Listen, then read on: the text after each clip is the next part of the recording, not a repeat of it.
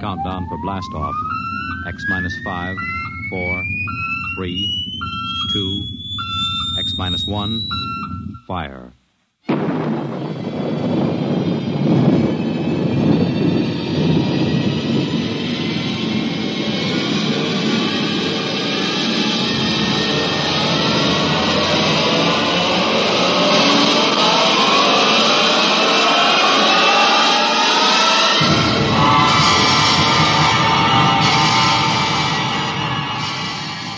From the far horizons of the unknown come transcribed tales of new dimensions in time and space.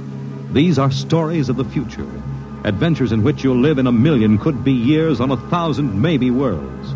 The National Broadcasting Company, in cooperation with Street and Smith, publishers of astounding science fiction, presents X minus one.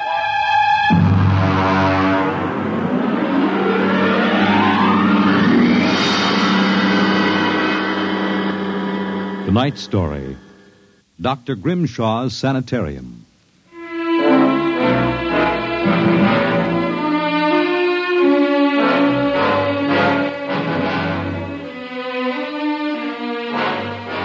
What you will hear in the next half hour represents either a magnificent hoax or the true explanation of the famous Grimshaw Sanitarium scandal which made the headlines back in 1947. The manuscript upon which this account is based was removed by the New York State Police from a fountain pen cover found in the doorway to Dr. Grimshaw's study. We offer this manuscript as evidence only. Whether it is authentic or not, you must judge for yourselves. My name is John Dougherty. I'm a graduate of Hamilton College, class of 34, a member of Theta Alpha. I'm one of those fools who wanted some excitement in life, so instead of going into my father's shoe business, I became a private detective. These are facts. You can check them if you like. The rest of what I write here is so fantastic that I don't expect it to be believed. If anyone should find this manuscript and read it, all I ask is that you notify Miss Millicent Armbruster of 299 Wallace Avenue, Buffalo, that Johnny Dougherty is dead. On the evening of July 1st, Miss Armbruster and I were driving to a wedding. Not our own, although I wish it had been. It was Sunday, and in order to avoid traffic, I took the Old Mill Road, a single lane dirt affair that runs past the Gowanda Cemetery. Johnny, aren't you going too fast? Not for this road. There isn't a thing around except some tombstones and. a- Johnny, Wha- the gate to the cemetery. what about it? That hearse, look out! Look out! We skidded for about 20 feet and slammed into the back of the hearse. The two rear doors buckled and snapped open. It was a freak. A huge oak coffin with brass handles tipped up and began slowly to slide back toward us. Oh, how horrible. You stay right here, baby. You okay, Mac? You don't pay much attention to speed limits, do you, Jack? Now, look, let's not get hung up on who was right and who was wrong. I was going too fast, and you were traveling without lights after dark. Let's see your driver's license. Right here. Oh. Private eye, eh? Now, if you don't mind, who does this joy wagon belong to? Gowanda funeral service.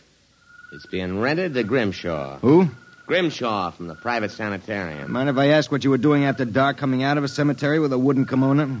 We're moving one of Grimshaw's patients to a new grave. They always travel like this? Look, Hawkshaw, how about skipping the third degree and giving me a hand getting this box back in the wagon? A pleasure. Better screw on that cover again. It's going to slide off. Let's get it in the hearse first. Okay, Junior. You get on that end. Okay. You ready? Yeah, lift. Now, Just slide it. Oh, brother, who's in there, King Kong? Look out for the cover. Ah. I told you that would happen. What's the guy's name, Junior? Oh, why don't you ask him, Sherlock Holmes? A real wise guy, huh? I've got half a mind to report this accident. Yeah, well, go ahead. See where it gets you. Now, if you'll pardon me, I'll deliver the body.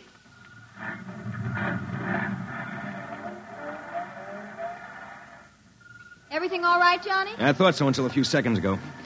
Listen, Millie, can you sit here in the car for another five minutes? Where are you going? For a stroll through the cemetery. Oh, Johnny, stop making jokes. When we lifted that coffin back on the meat wagon, I got a good look inside it. Ugh. Yeah, exactly how I felt. I figured we'd knock the stuffing out of the corpse, only I didn't expect the stuffing to be sand. Yes. That wasn't a body, that was a dummy stuffed with sand, a dummy with a wax face. Johnny! Which brings up an interesting question. Who's supposed to be in that box, and uh, just where is the dead man spending his time?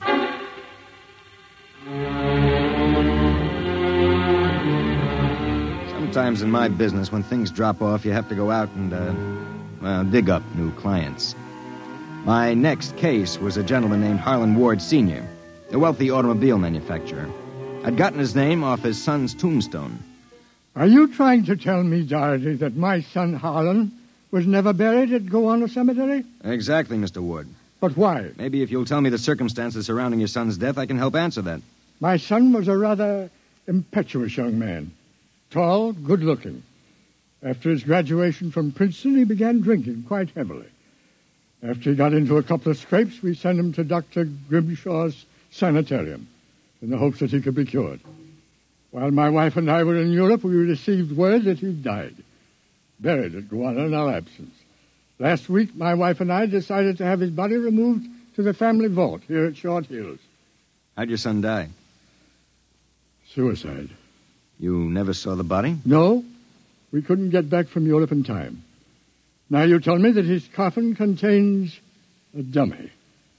How do I know this whole thing isn't a plan to fleece me? You don't. But you're a rich man, Mr. Ward, and you're perfectly willing to take a chance that I'm on the level and that your son may still be alive. You sound very sure of yourself, Mr. Doherty. My fee is a $2,000 retainer plus expenses. What sort of expenses? However much it costs to take the cure at Dr. Grimshaw's sanitarium.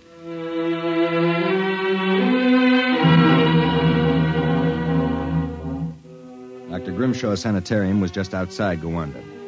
Most of the cases were nervous breakdowns and alcoholics. I committed myself as a dipso, and just to make it convincing, I stopped at five or six bars on the way over.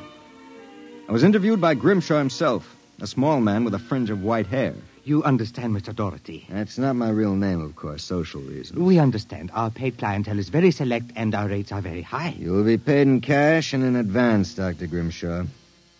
How long does a cure usually take? Uh, that, of course, depends on the degree of alcoholism.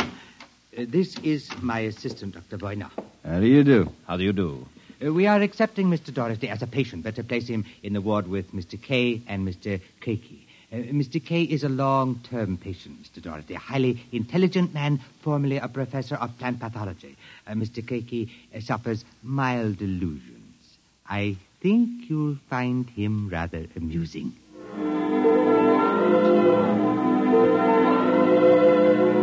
After about three days, my roommates Arthur Kay and Crakey got used to me. And we even began to play three handed bridge.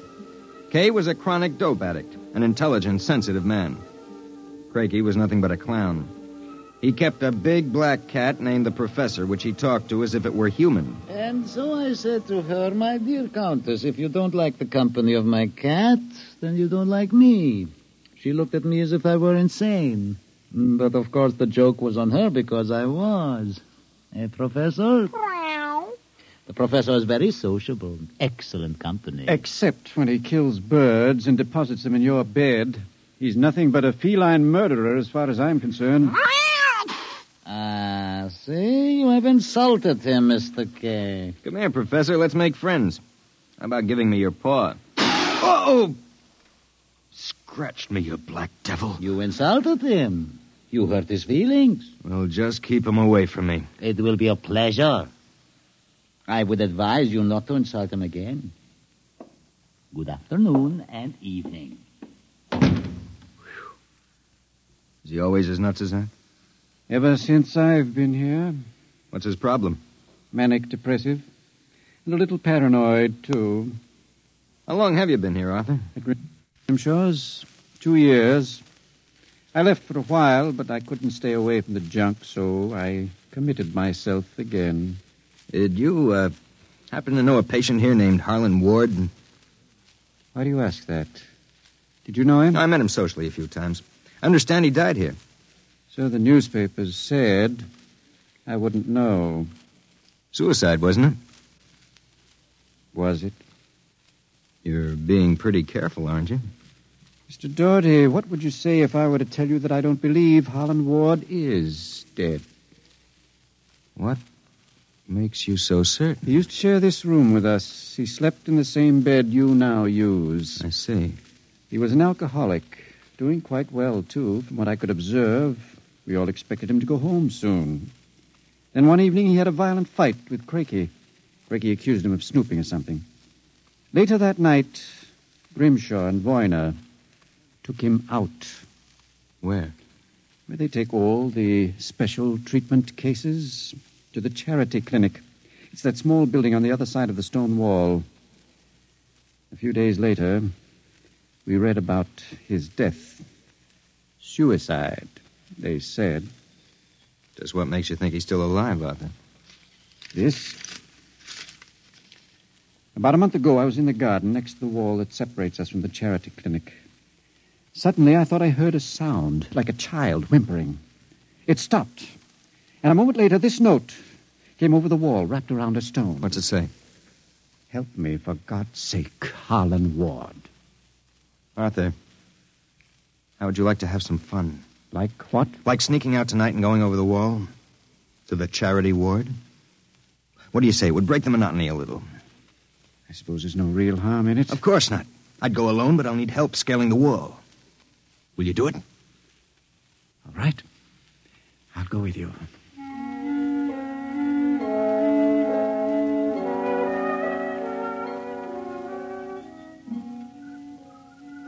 Up.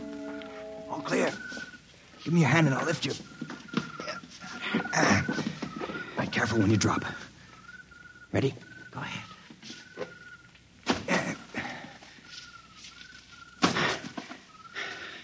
There's a charity building over there, the one with the lights in the basement window. Come on. Let's crawl over. Maybe we can see something. Shh, shh. Listen. Can you make out what he's saying? No, I can barely hear. Good Lord. What was that? Probably some patient having the DTs. Let's have a look. Easy, it wouldn't do to get caught now. See anything? Uh, some sort of laboratory. I can see Grimshaw and Voyne and something else. What? There's a child with its back toward me. Now take it quietly. It will be easier.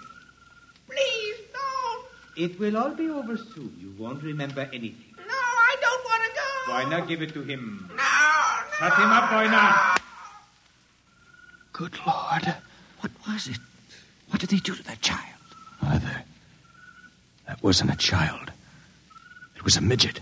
The smallest midget I've ever seen. What were they doing? Trying to give it some sort of injection. When it resisted, Buena knocked it out. What do you suppose they were doing to it? I don't know, Arthur. All I know is that when it fell, it had the face of Harlan Ward.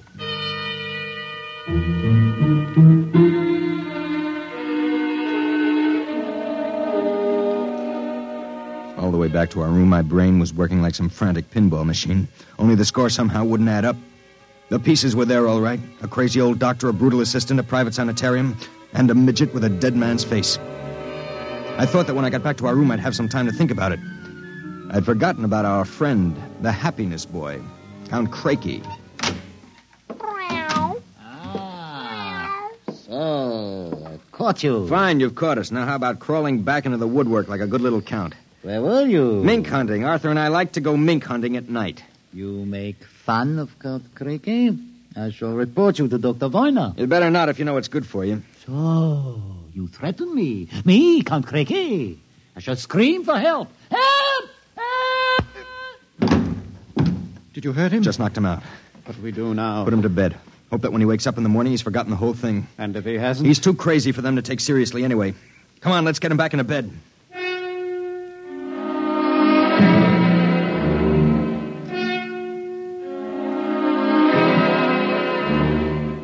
Sleep in my own room. And the next thing I felt was the sharp jab of the hypodermic needle in my left arm. Hold it. It will be useless to struggle, Mr. Doherty. In a moment, your motor nerves will be completely paralyzed. What's this about, Grimshaw? I might ask the same of you. My good friend Count Crakey informs me you and Mr. K decided to do some snooping earlier tonight. He followed you and saw you climb the wall. Crakey's insane.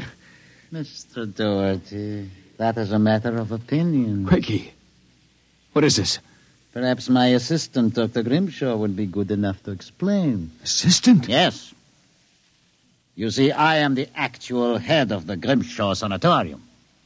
Count Craigie feigns many delusions, Mr. Doherty. But in this case, he is telling the truth. Count Craigie is actually Professor Ernst Hassler. Professor Hassler and I worked together in the Berlin Neurological Institute before and during the last war. Unfortunately, my political affiliations with the Third Reich were under investigation by the War Crimes Commission. However, Dr. Grimshaw managed to smuggle me into this country, where I masqueraded as a mental patient in order that we might continue certain experiments which were interrupted by the American Army. I can imagine the sort of experiments you conducted. You and your friend Mr. Kay will discover their exact nature very shortly, Mr. Doherty. It is a magnificent opportunity to serve science. I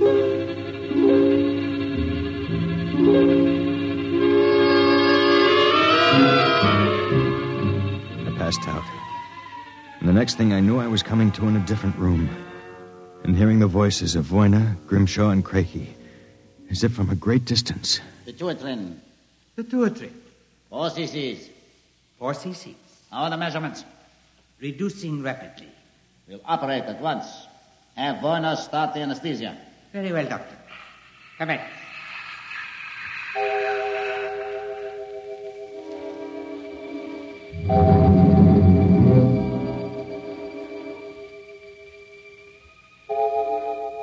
When I came to again, I had a blinding headache.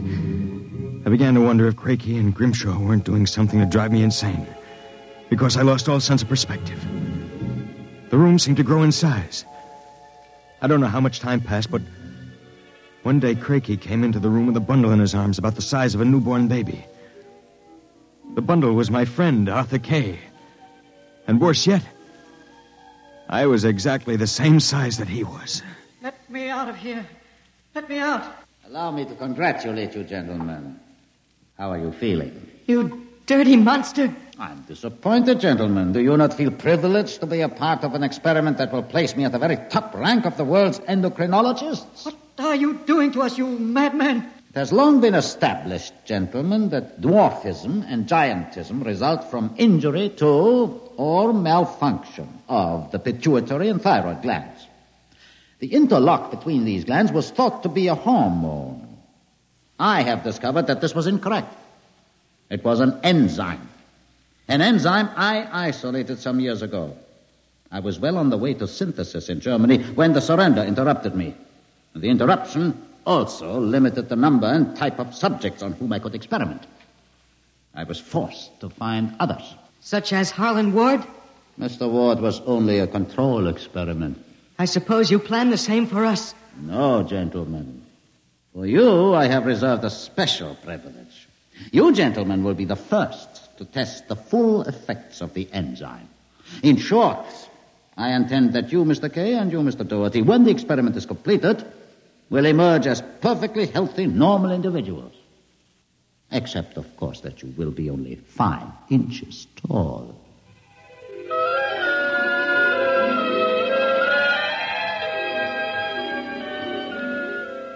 The days and nights that followed were a living nightmare. A nightmare from which Arthur and I awoke for brief periods to find ourselves in a strange new world. A huge, frightening world where everything seemed enlarged a hundred times. When we finally emerged, we found ourselves imprisoned in a tiny mouse cage. Judging by the relative size of things, we could not have been more than five inches tall. Now we realized the experiment was at an end. That from now on, it was either escape or be destroyed. How's it coming, Arthur? Another moment. I think I'll have this lock worked loose. And if we escape, then what?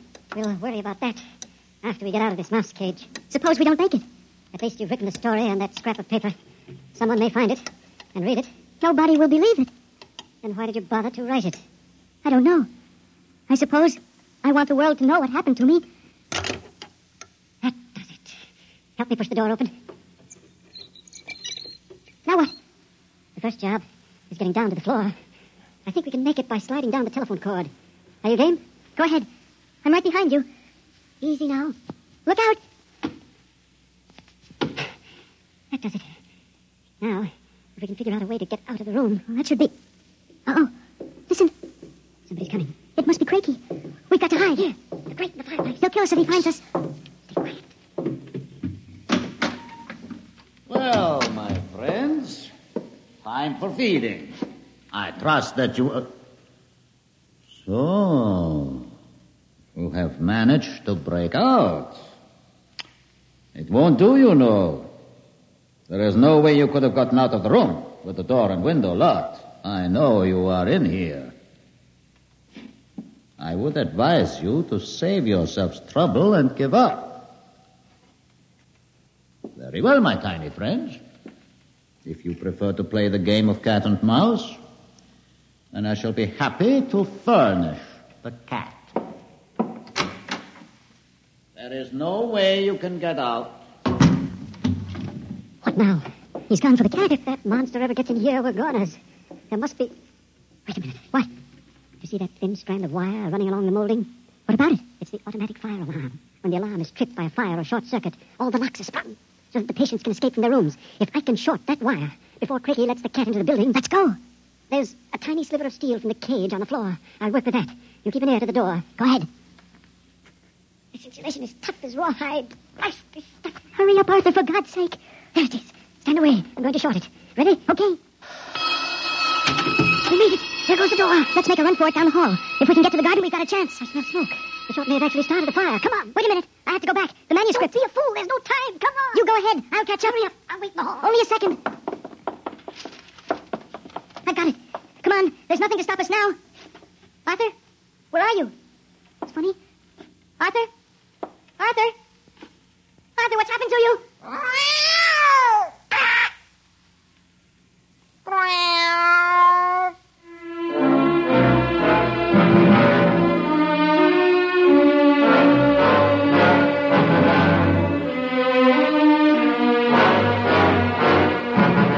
This is the record found in a fountain pen cover in the burned out hallway of Dr. Grimshaw's sanitarium.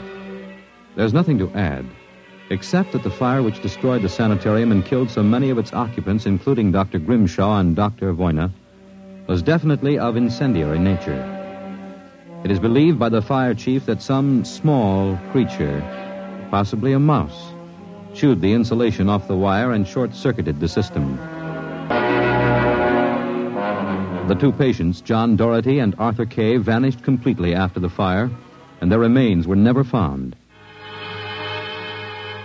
Whether the manuscript which you have just heard is authentic, or whether it was the work of one of the more demented inmates of the sanitarium, we leave to your judgment.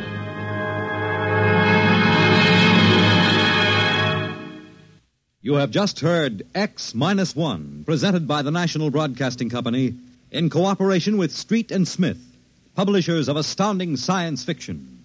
Your announcer, Fred Collins. X Minus One was directed by Fred Weihe and is an NBC Radio Network production.